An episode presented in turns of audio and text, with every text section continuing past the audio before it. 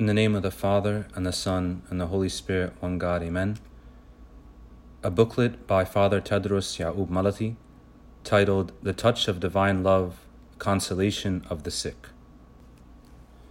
Introduction Some people believe that being in good health is the source of happiness.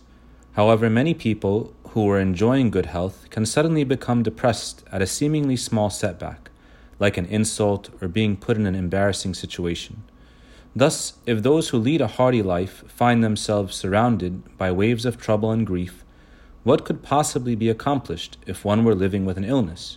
Surely it cannot accomplish anything. Sometimes a sick person stands in wonder, asking, Is my sickness a sign of God's anger toward me? Or is my illness the fruit of my sins? Why does God, the exceeding love, allow man to suffer sickness and pain? Did he create him to live in pain? My sickness prevents me from going to church and from concentrating on my prayers, so why does God allow it? In this booklet, we will try to gain insight on God's perspective of our illness and how He blesses us during our difficult times. We will also explore the following questions What is God's purpose for our sickness and pain? How can we benefit from our burden? How can man challenge his sickness? How can the faithful experience God's consolation and touch of love during his sickness? Suffering and glorification. The judge himself says, For the Son of Man did not come to destroy men's lives, but to save them. Luke 9:56. God is love, pouring his love inside us during our joyful times as well as during our painful moments. He allows for the sickness of the body, if that would lead to our salvation, purification, and glory. His hands are always extended and open with love. Who sinned, this man or his parents? When the disciples saw the man born blind, they asked our Lord Jesus Christ, Rabbi, who sinned, this man or his parents, that he was born blind? Jesus answered, Neither this man nor his parents sinned but that the works of God should be revealed in him. John 9, verses 2 to 3. It is no wonder, then, that this is the first question that comes to mind Is this sickness due to my sins?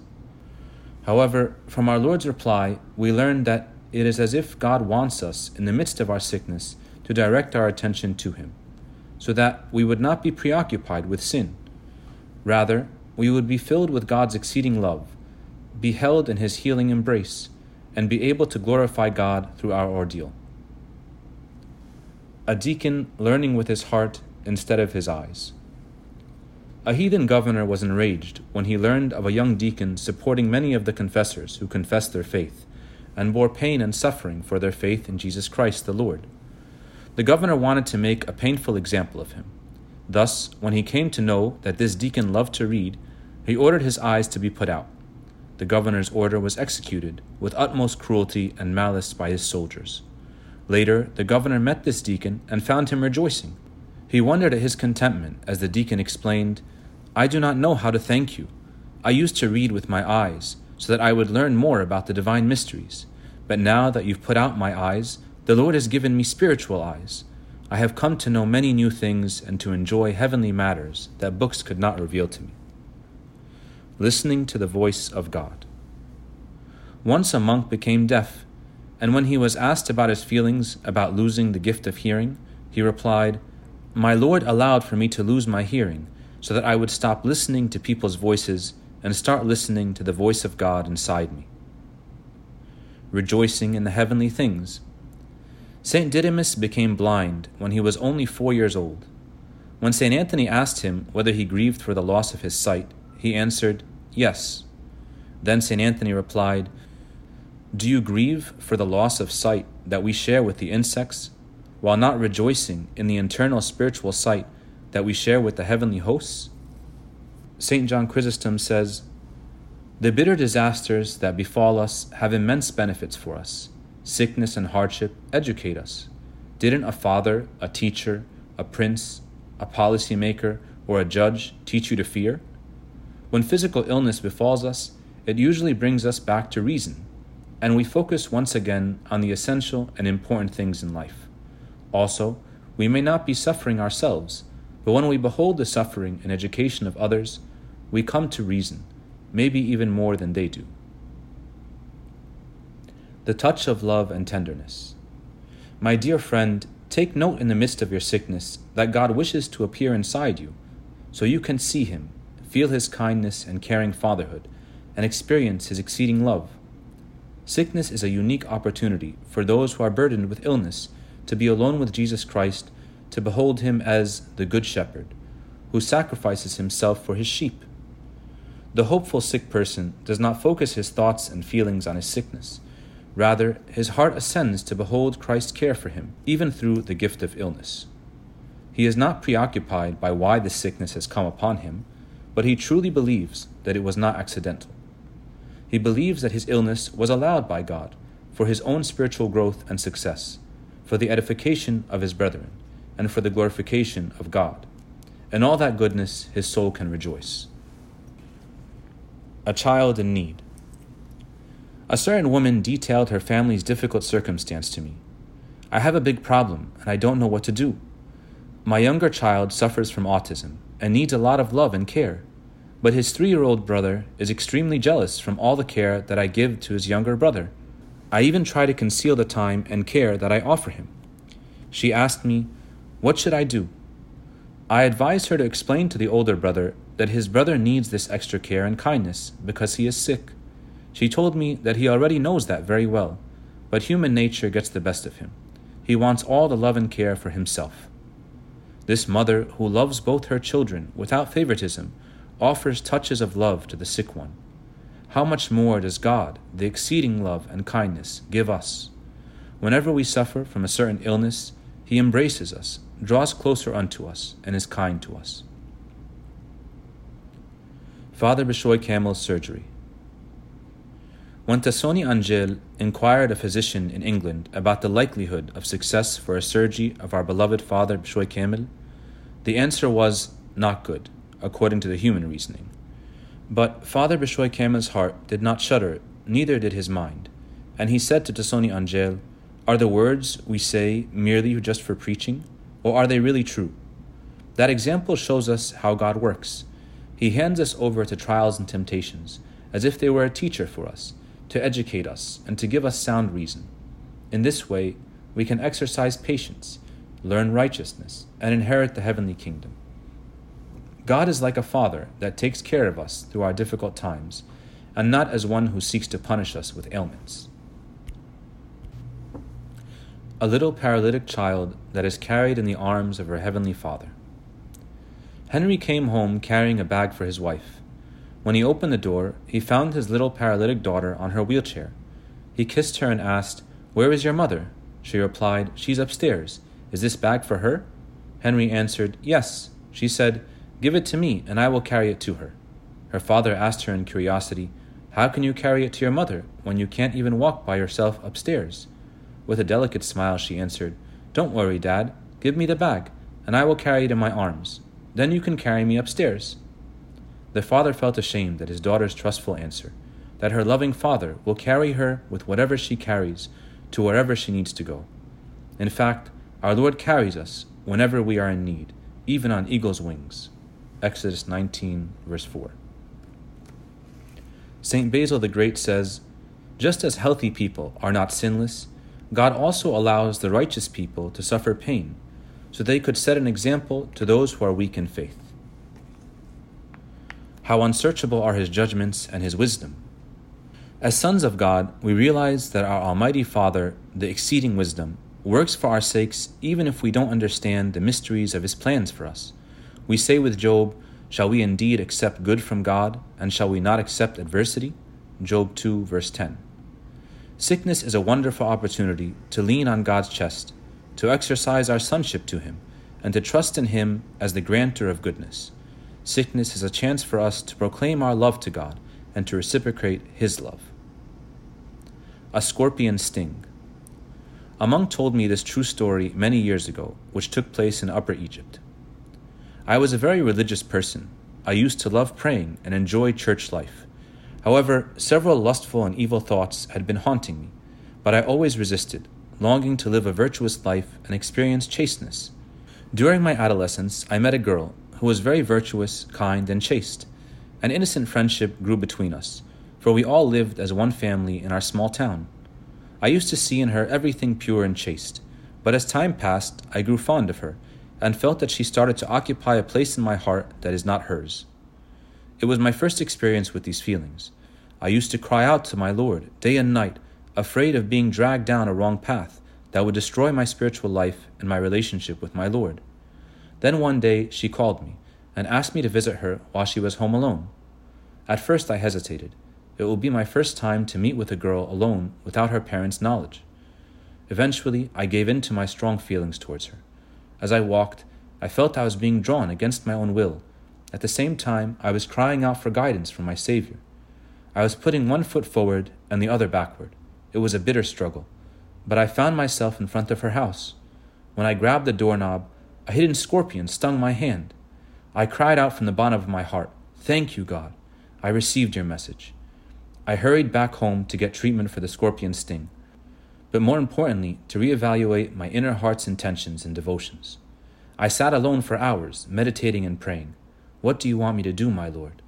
Soon and with full conviction, I reached the decision that I would set out to the monastery to dedicate all my energies to Him who loves me.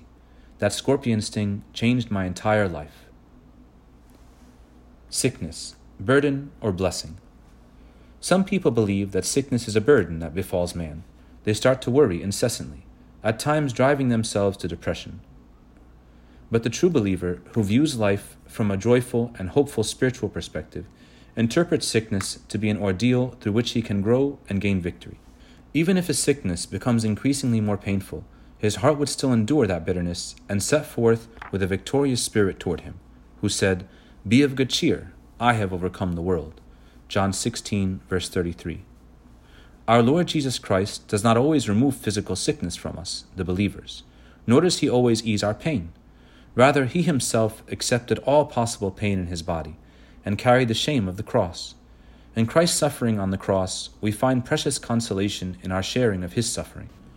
St. Ambrose says, A wise person would accept his physical weakness with joy, and would even give up his body to death for the sake of Jesus Christ our Lord. Such a man's spirit will not be affected nor will his physical pain break him if he got ill. He finds his consolation in his struggle for virtuous perfection. Sickness is akin to the life of martyrdom.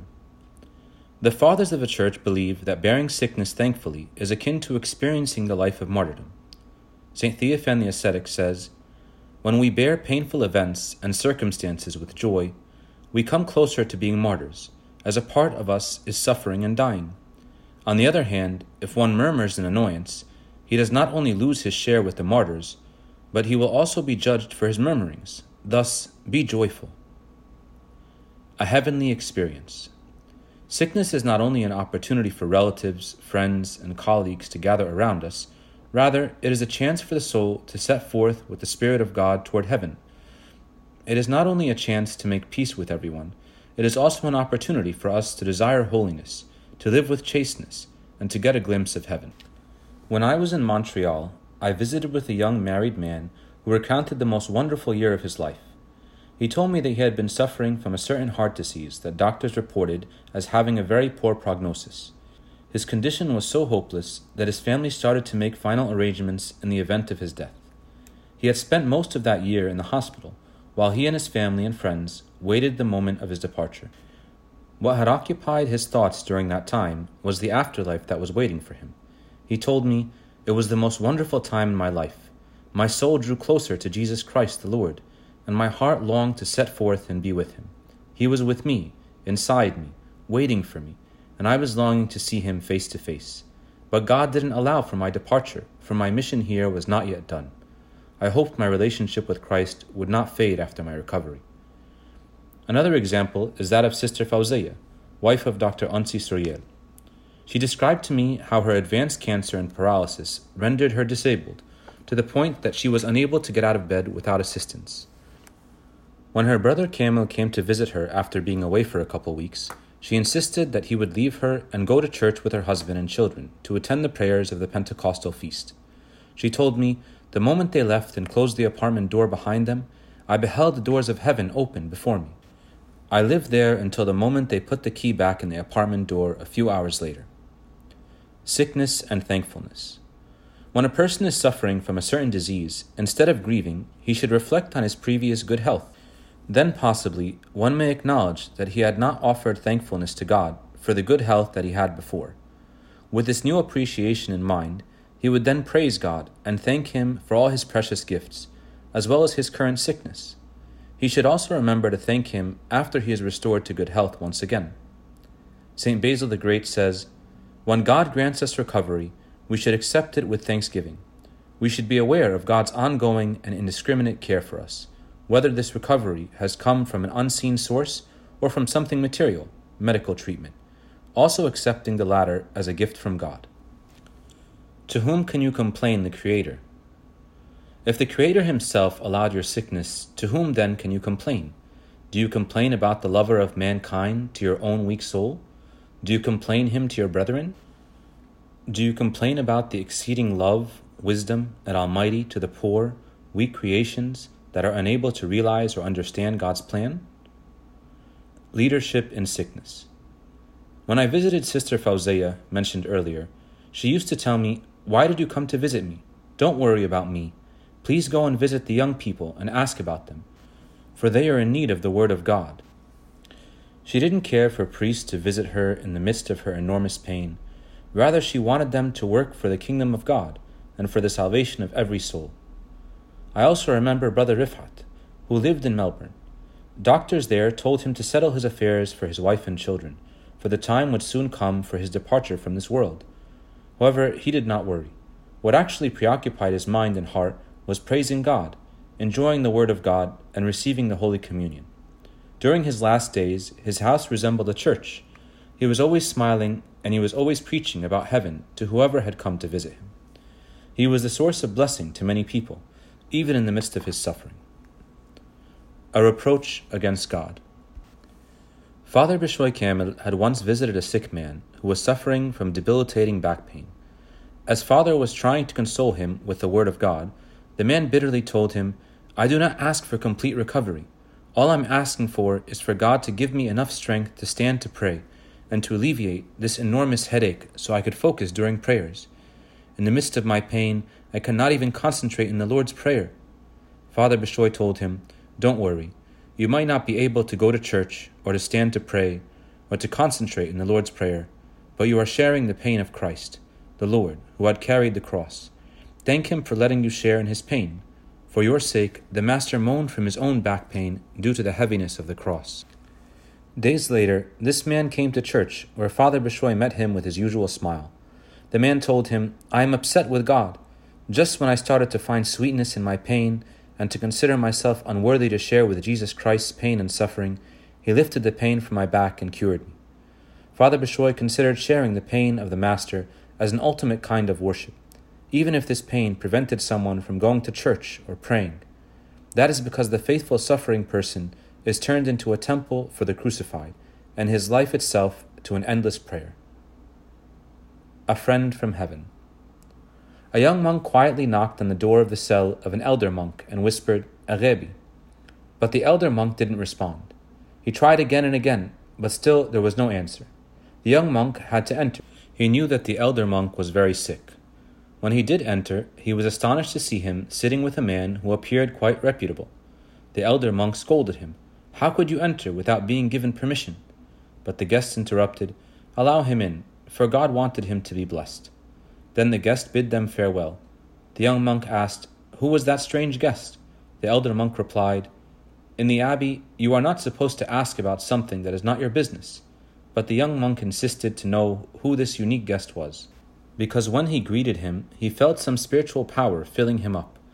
Finally, the elder monk told him, I'll tell you on one condition that you will never tell anyone about him until the day of my departure. After the young monk agreed, he continued, I was suffering from immense pain and was unable to stand to open the door of my cell, so I left it open for you to come in.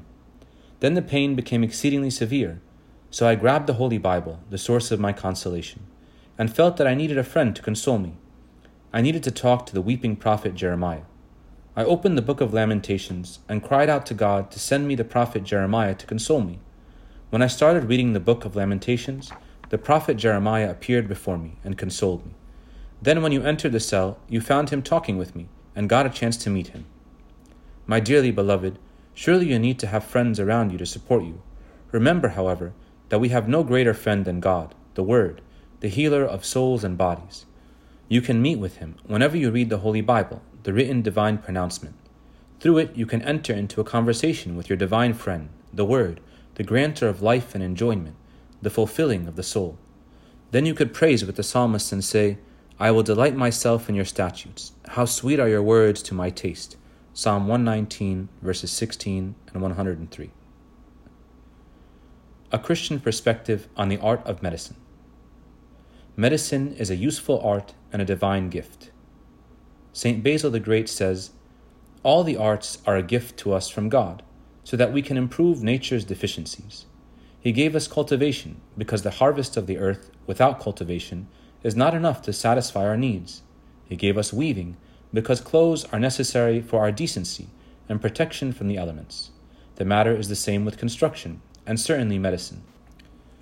God granted us the art of medicine because our body is exposed to various kinds of weaknesses. Some are acquired and some are genetic. Our body could suffer from indigestion as well as from lack of food.